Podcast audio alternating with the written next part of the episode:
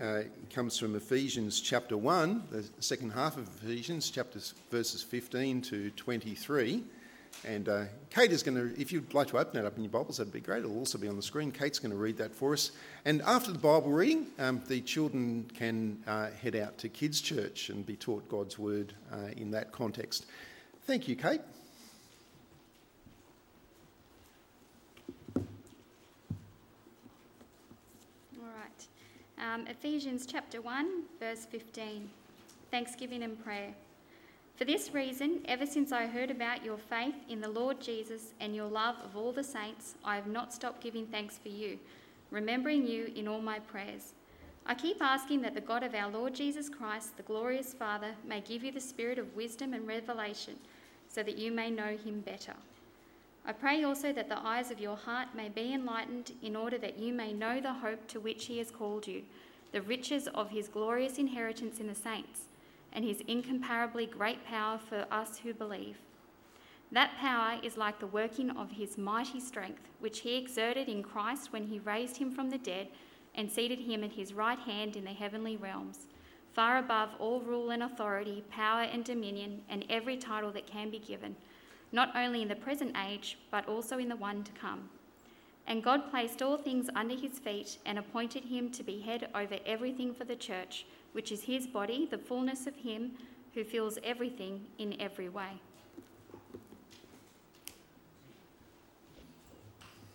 Well, friends, let's bow in prayer as we come to think about this passage from Ephesians 1. Our Heavenly Father, we want to thank you for um, uh, Paul and for the letter that he wrote to uh, the Ephesians and to other churches. And uh, we pray with gratitude that that has been preserved for us by your Spirit. And Lord, that uh, we ask now that as we uh, consider this, that uh, you would open our eyes and that we would think deeply about how it is that we ought to change in response to your word. And we pray these things now in Jesus' name. Amen. well, friends, how is your prayer life going?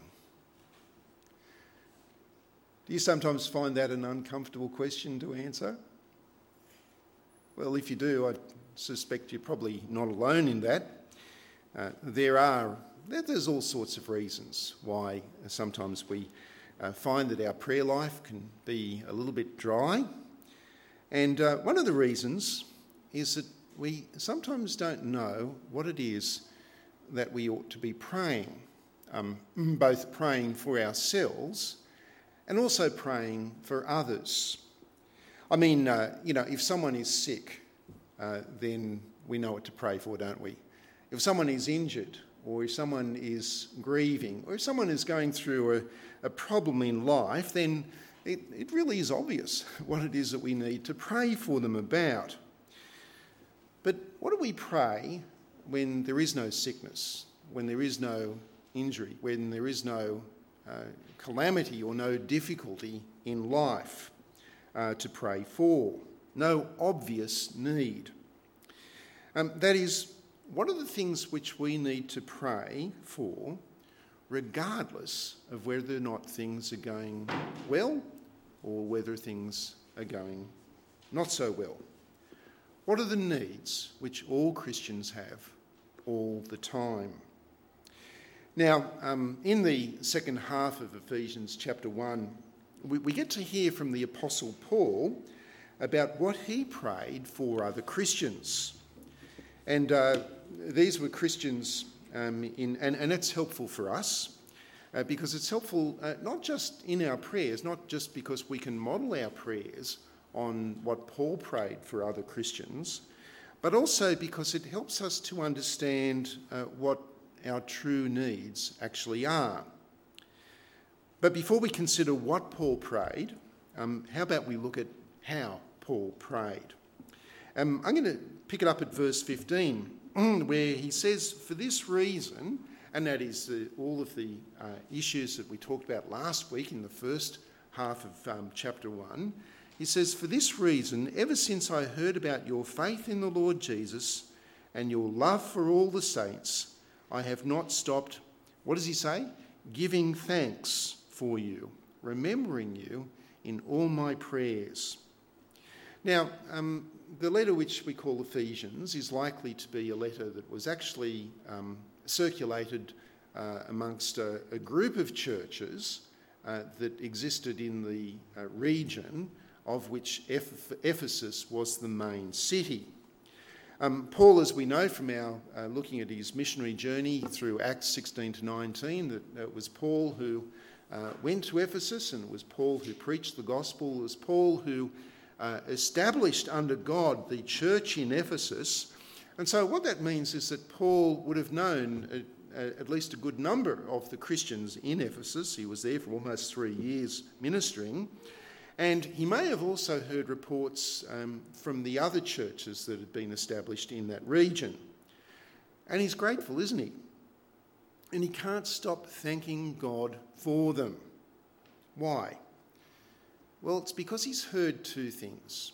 He's heard about two things in regards to them. He's heard, firstly, about their faith in the Lord Jesus, and secondly, their love for all the saints. And, of course, saints um, simply means all Christians. It means people who um, are God's holy people, people who have been set aside by God. And so Paul has heard of their faith in the Lord Jesus and their love for other Christians. Wouldn't it be great if people were to know about us as a church and the most obvious things which they knew about us that they told other people about were firstly our faith in Jesus and secondly our love for one another. Wouldn't that be great? And that's what Paul was hearing about these Christians. And it's reflected in what he prays for them. So let's uh, get into the prayer, shall we? Um, the first thing Paul prays is in verse 17 where he says, I keep asking that the God of our Lord Jesus Christ, the glorious Father, may give you the spirit of wisdom and revelation so that, what's the purpose here? So that you would know God better, that you would know Him better, that they would know the Lord better. Now, um, Christians living, particularly in Ephesus, with its uh, temple to the um, to the you know, great goddess Artemis and uh, all of its magic and sorcery and false spirituality, uh, Christians living in that context would have felt um, somewhat alienated, somewhat marginalised, somewhat even persecuted, and in need of assurance. What is their need? What is our need? Our culture has a lot to say about what we need, uh, doesn't it? What do we need? What are we being told all the time that we need? We're being told about the products that we need. We're talk, being told about the pleasures that we need, about the relationships that we need, the security that we need, even the image that we need.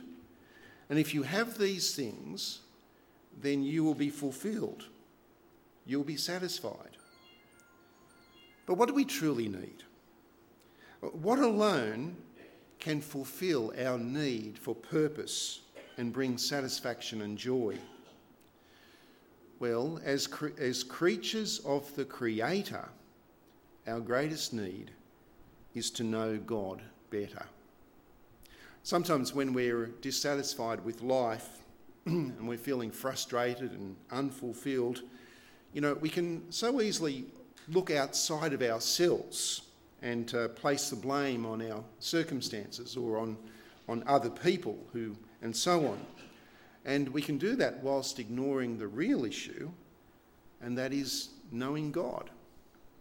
Uh, knowing God, which alone gives us uh, the peace which passes all understanding. Now, uh, this is not theoretical for Paul. Uh, he wrote this letter not from a, um, you know, some kind of a plush office somewhere. Uh, he didn't write this letter from, you know, a, uh, a library in a theological college, uh, in some kind of an ivory tower. Now, he, in, in chapter 6, we learn that he actually wrote this letter from prison, from a prison cell. He was in chains because of his faith in the Lord Jesus Christ and his ministry. This is not theoretical for Paul. But secondly, Paul wants them to understand more deeply their relationship with God. Um, check out verse 18. I pray also that the eyes of your heart may be enlightened in order that you may know. And then he lists three things. Number one, the hope to which he has called you. Number two, the riches of his glorious inheritance in the saints. And number three, his incomparably great power for us who believe. Now, the eyes of your heart. What do you think that means? It's a nice saying, isn't it? And it's, a, uh, it's an interesting way, really, of, of describing spiritual insight. That's what it's about, because in, in the Old Testament the, in the Bible, the, uh, the heart was seen as being the, the, the uh, not just a pump that you know pumps blood, but um, the, the seat of our, our affections, the seat of our, our, our, will, the, the seat of our desires. And I think we see that in our own culture too, don't we? We talk about the things of the heart, and we're not just talking about a, you know, a machine that pumps blood. Um, and it was like that. He's saying that um, we would, it's a prayer that they would have spiritual insight. And spiritual insight to know three things. Firstly, the hope to which God has called them. Now, I want to ask you this question.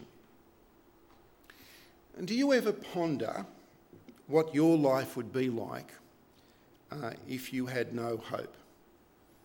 Do you ever wonder what your life would be like if you had no relationship with God? Think about that for a moment. Think about what life was like for you um, if perhaps at a time in your life you did not have a relationship with God. Uh, what would your life be like now? Who would you be? How would you be living? You know, in um, chapter 2, verse 12, uh, Paul uh, reminds his readers, uh, who were both uh, Jews and Gentiles, and specifically talking to the Gentile Christians, he reminds them that they were once without hope and without God in the world. And so, what is this hope? Well, friends, it is that when our earthly days are done, that you and I, forgiven of our sins, made perfect through Jesus, that we would be gathered around the throne of God our Creator, worshipping and praising Him forever and ever. The very thing for which we've been created where there are no tears, where there are no, there's no pain, where there is no death. Whilst those who have rejected Christ will spend an eternity without God. That is our inheritance. That is what we hope for. And so, and a certain hope, because the deposit, the Holy Spirit, has already been given to us. It's a guarantee that we have that inheritance. We don't have it yet. We look forward to it into the future. And so Paul prays that the Ephesians would know that hope. And so too should we. Because when we understand our inheritance, then life becomes very different. When we understand what God has for us, which is guaranteed for our future, then we can stop craving after satisfaction from the things of this world. And now, do you see the second thing Paul prays in verse 18? In verse 18, he prays that they would know the riches of his glorious inheritance in the saints. Now, when I first looked at that, I thought, well, hang on a moment, I think Paul's repeating himself a little bit here because he's just prayed that, they, that we would know, the Ephesians would know their heaven, their, their, hope of their inheritance. Um, and now he's praying for that sort of thing again. But no, if you look closely, that's not what he's praying because if you look closely, whose inheritance is this about in verse 18? It's not our inheritance, is it? It's his inheritance it's God's inheritance in the saints, in us. Now, what does that mean? Well, um, firstly, when you look around the church, there's nothing particularly special about us, is there? When you think about it, you know, we're all sorts of different people here. Um, we're different ages, we're different um, backgrounds, we're different occupations, we're different experiences, we're people of different spiritual maturity, and um, let's face it, uh, we don't have a very high coolness factor about us either, do we? We're not, you know, there's nothing particularly fancy and flash about us. But in last week's passage, what we saw was that God has chosen us. And that God has not only chosen us, but He's, a, he's redeemed us and He has adopted us. He has adopted us and brought us into His family to be His sons and daughters and to be heirs of our heavenly inheritance.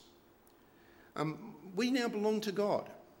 Um, back in verse 14, Paul was able to describe us, he was able to describe you and me as being God's possession, that we belong to God. How about that? Now, why is this so important um, to know about? Well, let me show, share with you a couple of reasons.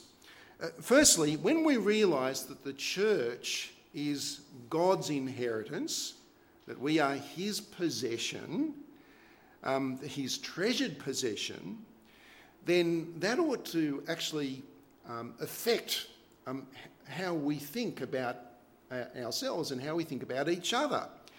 Um, the Ephesians, uh, they were both Jews who'd become Christians and they were Gentiles who'd become Christians. And in chapter 2, which we'll look at in ne- over the next week or two, we'll see that Paul was absolutely passionate. He was passionate for them to know and to understand and to be, although they are different, to be united as one in Christ Jesus. Not separating from each other, but loving each other, knowing that each one of them was part of God's possession, God's inheritance. And so, therefore, should we. We should be united in knowing that. Now, the second thing is that we are sinners who have received forgiveness. And in chapter 3 of Ephesians, the, the spiritual powers, the powers uh, that exist in the spiritual realm, uh, the powers in all of the universe, the powers who oppose God, Satan and his cohorts, they are absolutely dumbfounded by us. They are dumbfounded by the fact that uh, we who are so undeserving of being God's, God's, God's family, God's children, that we now actually are. They are dumbfounded because what looked like the foolishness of the cross has now been revealed as God's incredible wisdom that sinners who are bound for hell can now can now approach the throne of God full of confidence, full of assurance because of what Jesus has done on the cross. And that's us. We are God's inheritance. We are God's possession who are heading towards our heavenly hope. But how can we be confident that we'll get to the finish line?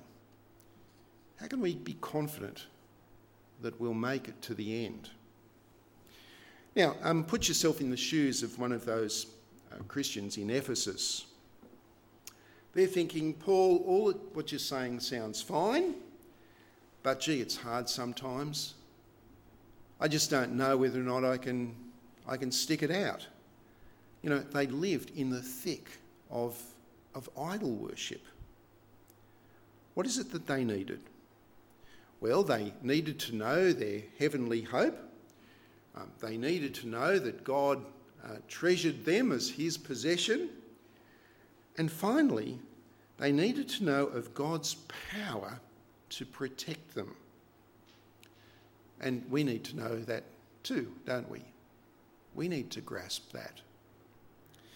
Because for some of us, being Christian can sometimes be, be tough. Um, it's tough if you're married to someone who doesn't love the Lord Jesus Christ. That can be really hard. Uh, it can be really tough, you know, when you spend most of your working week at, at work or at school or uni um, with um, people, some of whom can be quite influential uh, in that group who really don't know and don't love the Lord Jesus and maybe don't know and don't love you as a result of that. And sometimes it can feel like we're sort of standing alone. But we're never alone. Because in verse 19, the third thing Paul wants the Ephesians to know is this. Check it out, verse 19. He wants them to know his incomparably great power for us who believe, which is like the working of his mighty strength, which he exerted in Christ when he raised him from the dead and seated him at his right hand in the heavenly realms, far above all authority, power, and dominion, and every title that can be given, not only in the present age, but also in the age to come. Now, there's a heck of a lot in that to unpack, isn't there? But let me put it simply none of us, none of us can, can truly comprehend the power of God, can we?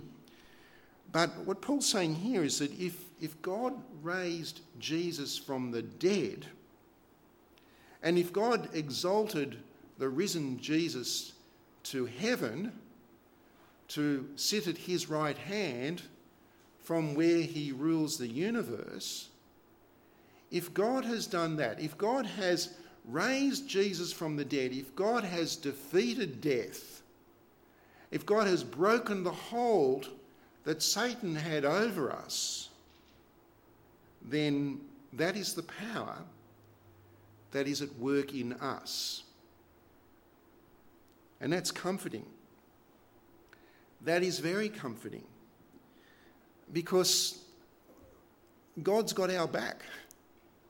And it, it, it's the sort of thing which gives us confidence to stand firm for Christ no matter what the circumstances are. Knowing that He who is at work in us is far and away more powerful than He who is at work in the world. In fact, the resurrection of Jesus means that in the spiritual battle for our hearts, that God is already victorious. In verse 22, the resurrected Jesus now rules over all of creation. And why does he rule over all of creation? What does he say, Paul say there? For the sake of the church. For us which I take it to mean that, that God's power is at work uh, in the events and in the affairs of the world and in our lives uh, in order to, to firstly to create his church uh, and then to grow and to protect his church and to bring us home, to bring us into our heavenly inheritance. That's terrific, isn't it? And you know what? It gets even better. Because that's not all. Because if that's not enough, not only does Jesus rule the universe, but he also fills the church. Check it out, verse 22. And God places all and God placed all things under his feet and appointed him to be head over everything for the church, which is his body the fullness of Him who fills everything in every way. Now, what does that mean? Well, you know, uh, in the Old Testament, um, they built the sanctuary and then later built the temple. And, and God filled the temple, didn't he? And, and when God filled the temple, what, what happened? Well, the temple shone. So, and it was and it said that the that the glory of the Lord filled the temple. That the temple was filled with his glory. And friends, with the coming of the Holy Spirit, God now fills us. Um, for we are the temple. Uh, we are God's dwelling place. Um, take a look at, um, if you've got your Bibles open there, go over to chapter 2, verse 22, um, which we'll come to in a week or two's time, but uh, here's a bit of a foretaste. In chapter 2, verse 22, where we're speaking about Jesus, Paul says, and I quote, and in him you two are being built together to become a dwelling in which God lives by his Spirit. God dwells in us. The Spirit of God, the Spirit of Jesus, fills the church. And so Jesus rules this world, and by his Spirit, he fills the church. Now, um, these are glorious things. This is a splendid vision of the church. And yet, in the struggles of life, um, things may not always look this way. And that's because we don't look at the struggles of this life correctly. That's because we look at the world through, um, in a very human way. And this is why Paul, at the beginning of this prayer, prays for the eyes of our hearts to be opened, to pull back the curtain and to see the reality with spiritual insight. So, how does all of this help us in our prayers? Um, the Bible, of course, tells us that we can pray for anything. Ephesians chapter, uh, Philippians chapter 4, verse 12 in, in, in all things, by prayer and petition, bring your requests to God. Right? There is nothing, you know, is there anything too, too small um, for us to pray to God about? No, there isn't. Is there anything too big for us to pray to God about? No, there isn't. We can pray to God about anything and everything, um, except we, sh- we don't pray to Him for sinful things. That's the exception. But we can pray for God for all sorts of things. So when someone is sick, what is the right thing for us to do? To pray for them. In fact, we're commanded to pray for them, we're instructed to do so. Uh, when, when, when, when there is a need that we are aware of, what should we do about it? We should pray about it. But are we praying for the things which are truly our greatest need? Paul's prayer here uh, you've got to say it's pretty intense, isn't it? It's heavy duty. But it's what we need. Because there is not one person amongst us here in this building or watching on the live stream, uh, there's not one person who would not benefit from having a deeper, a fuller, a richer understanding of God and of the hope that we have because of Christ and the strength that He exerts uh, in order to protect us and to keep us. Now, I, I very often do not know the specific things I need to pray for people.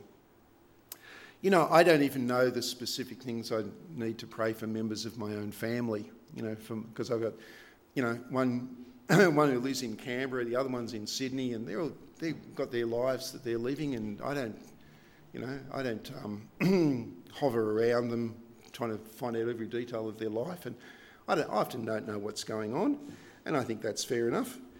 But we can always pray, and I can always pray, and pray each day that they would know God better, that they would trust in their heavenly inheritance and not in the things of this world, and that they would have the confidence in God's strength, knowing of God's strength, to continue to stand for Him. And we can pray that. Uh, we can each pray that for one another. Imagine that. Imagine if every person in this church, you know, had someone else in this church who was praying these kind of things for them to know God better, to grasp who we are in Christ as God's special possession, His inheritance, and to understand God's power is at work in us. Imagine if we were all being prayed for about those things. What kind of people would we be? What kind of church would we be? Would we be divided?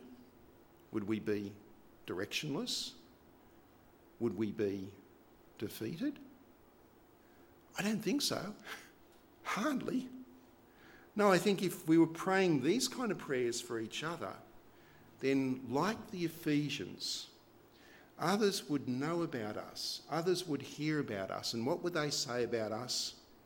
These people, amazing faith in the Lord Jesus Christ and love for one another and a certainty in their heavenly hope. Right, so why don't we now pray this for each other, shall we? Please join with me. Father, we want to thank you for uh, all these things which we've seen this passage which tell us of, of who we are in, in Christ and the relationship that we have with you. And Father, which uh, help us to think through who you are and what you've done for us and how much you treasure us. Father, that we know the future that you have for us. Our Lord, we pray for each and every one of us that in no matter our circumstances of life, that we would be putting our trust and our hope in these things. Father, um, may we not be swayed by the things of this world. May we not think that we need to find fulfillment in the here and the now. May we look forward to that um, treasure in heaven. Father, we pray that um, we would each be growing in our knowledge of you, our love for you, and our love for one another, all because of Jesus. We pray these things in his name. Amen.